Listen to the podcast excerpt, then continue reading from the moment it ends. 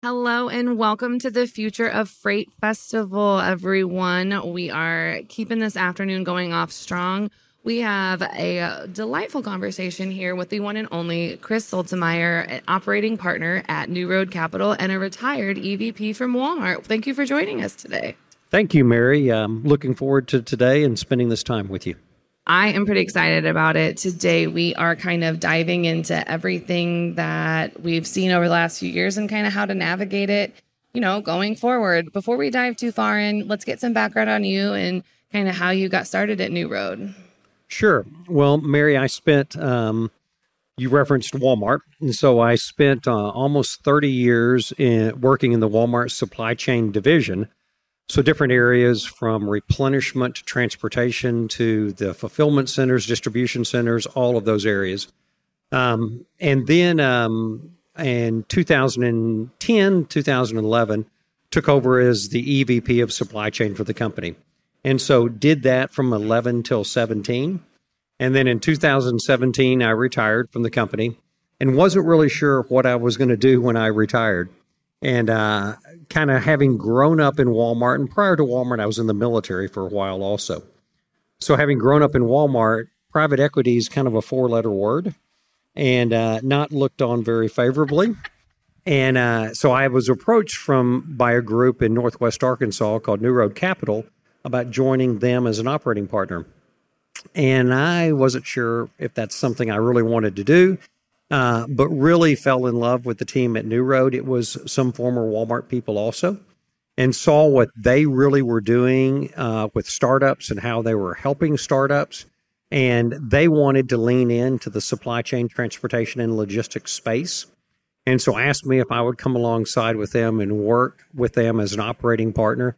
And so I agreed to do that. And so that actually started in May of 17 so, uh, believe it or not, I've been working with that group for about five and a half years in that capacity. And then outside of that capacity, I do a little teaching and then also serve on several private and public company boards. So, that's kind of where I'm at now. So, basically, that retirement just led you to more work. uh, my wife and I have an agreement. It's so many days a year and uh, she throttles me back every now and then if I'm exceeding that number. But I tell you what, it's it's been a lot of fun. I have really enjoyed working with the startup companies. It's been a blast. It's like that entire different environment where, you know, it's just go, go, go. And it's something that, you know, in an established company you don't necessarily always get. So I bet that has to like scratch that nice itch. Yeah, it's it's it's a lot of fun. It's it's so different working with a private startup company than a public company. And uh, if you really want to get your hands into something and really work with the team, private is the way to go. Public is much more about governance. Oh, absolutely. The private is, you know, it's more fun. Keeps it keeps it exciting.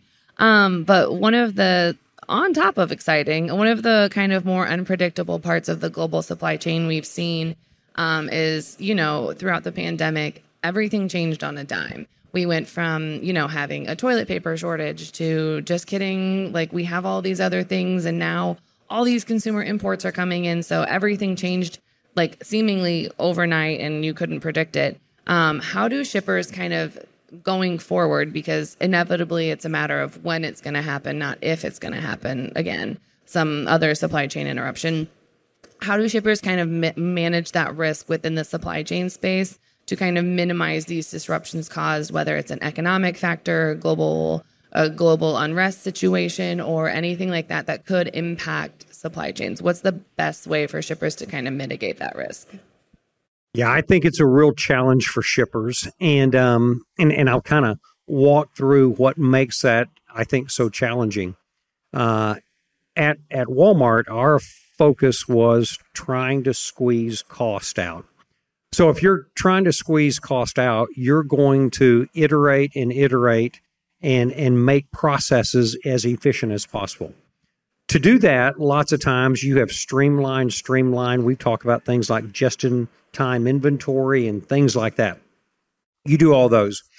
The problem is that when you get into times of disruption, then if you don't have some level of optionality, some level of flexibility, some level of resilience based around several different factors like that, you're going to find yourself uh, in a very difficult situation. Uh, if I step back even before the pandemic, uh, going back to some of the West Coast port situations that we had um, earlier in the 2000s, it led us from a Walmart standpoint to develop our import strategy around the Gulf Coast and the East Coast very extensively because we didn't just want to be reliant on the West Coast. And it's the same thing when I look at other aspects. It could be material handling company providers, it could be technology providers. We needed to have optionality. It could be our partners from a carrier standpoint. So, all of those areas. Now, when you do that, optionality comes at a price. So, as you're trying to streamline your operations and take cost out, as you in, introduce opportunities to overcome variability, then you are potentially adding cost because it's not necessarily the low cost option that you need to have the flexibility to use. And so that presents a challenge, especially if you're in a low cost retail environment. You're introducing changes that cost more than the norm. And so that becomes an ongoing battle. But I know from my standpoint, we learned we had to have that level of flexibility. We had to push for that level of flexibility in the organization. Um, and it, it, we looked at it even as a strategy. So I'll give you another example the Walmart private fleet. The Walmart private fleet is not the most cost effective option when it comes to transportation using outside carriers typically is a more cost effective option. But the private fleet gave us protection for those times where the market turned and we couldn't get the service levels we wanted or things like that. So we had to look at other things that we could do. And so we always had a private fleet, but we would vary the size of that private fleet based on the market conditions. And so those are all things that were done to enhance sustainability, give yourself options, because as you said at the very beginning, it is a changing world and we are going to see constant changes. Absolutely. It's like as we kind of get a bigger picture and it truly becomes a global supply chain, not just things that happen in our country or in certain states or certain regions here. We now have to pay attention to everything that happens like all over the world, which is very difficult to do. But one of the things you mentioned was, you know, coming up with different port port solutions during I was getting my start in logistics when the last West Coast port union, when like things were sitting out there rotting, and uh, I worked for a shipper at the time, and it was a nightmare. Um, because that's where most of our imports came from. And as a result, they were like, never again, never again will we have like stuff sitting in the bay waiting to get un- unloaded and never again will we get caught like this because even though it's not the lowest cost option to set up solutions everywhere else it without doing that you don't get your product where it needs to go meaning you're still going to lose money and you'd rather have something to sell that might get a little bit more expensive and eat into some profit but at least you're still able to sell something so i think that's a very important thing that you brought up is you know plan B might not be the cheapest, but it still makes sure that you have something to sell because without having something to sell, you're losing money and you're losing you're losing product.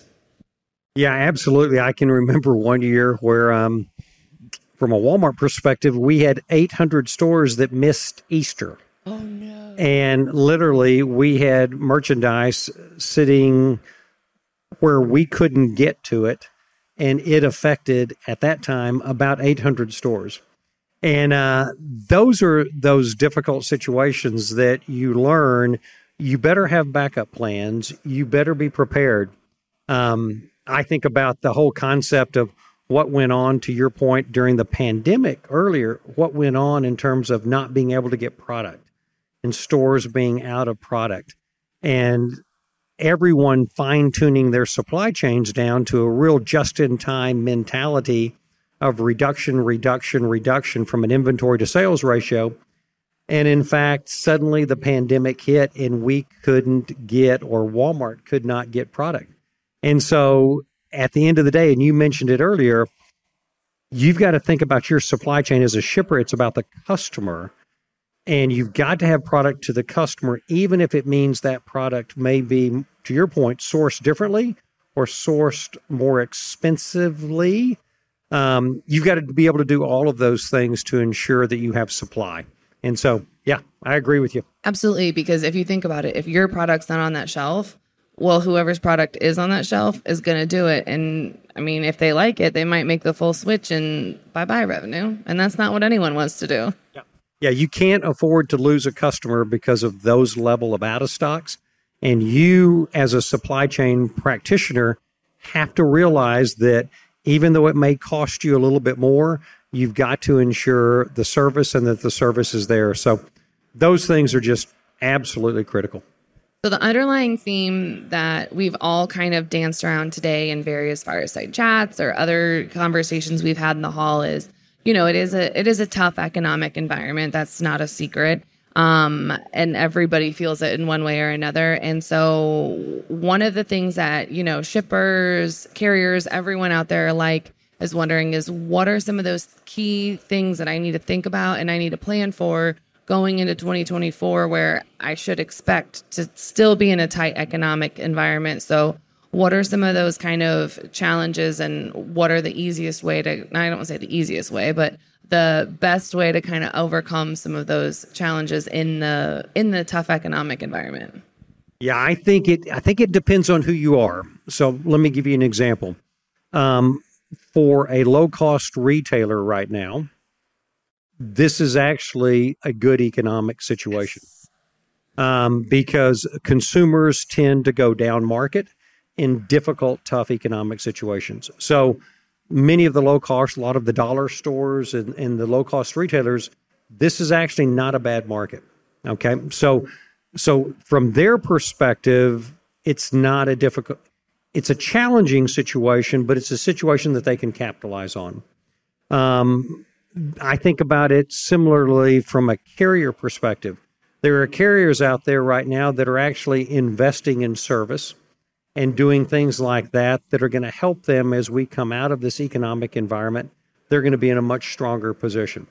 Um, I think about it also from the standpoint of some of the startup companies I work with. I mean, everyone's focused on right now that we need to manage cash we need to be sensitive to the environment. We need to be respectful of our customers and what our customers are going through right now. So everyone's looking at it, I think, from a little bit different lens. Um, I was real interested this morning. We heard on stage some comments of what we're seeing right now from an ocean freight standpoint. And we're seeing ocean freight from an import side starting to pick up a little bit. Mm-hmm. And so we know, I know transportation tends to lead a market turn. Mm-hmm. And one of the things that leads a transportation effect is what's going on at the ports. And so, if we are seeing a pickup at the port and that whole situation, then that lends itself to an improvement in, I think, what we're going to see from the standpoint of freight movement. And that whole area of freight movement affects just about every person at this conference. I mean, I personally could not be happier about the potential of increased freight and you know rebound in an economic climate i think it can't come soon enough but i know that me just wishing and hoping is not enough for it to come so i like that you kind of have those leading indicators and things to watch out for to be mindful of to know like okay well you only have to buy yourself a little bit more time um, so by speaking of buying ourselves time we are running out of time today, but if anyone has any questions on, you know, your thoughts on what's going to happen in 2024 or, you know, questions they might have as a startup, where can they find you outside the show? I am here in Chattanooga and will be around the conference. So I'm here in person. Awesome. And I believe you guys have a booth down the hall as well. So if uh, you can't find Chris, the the NewRoad Capital booth is right down the hall. Thank you so much for joining us today. Mary, I really appreciate being with you and having an opportunity to visit. I it was a blast. Thank you so much.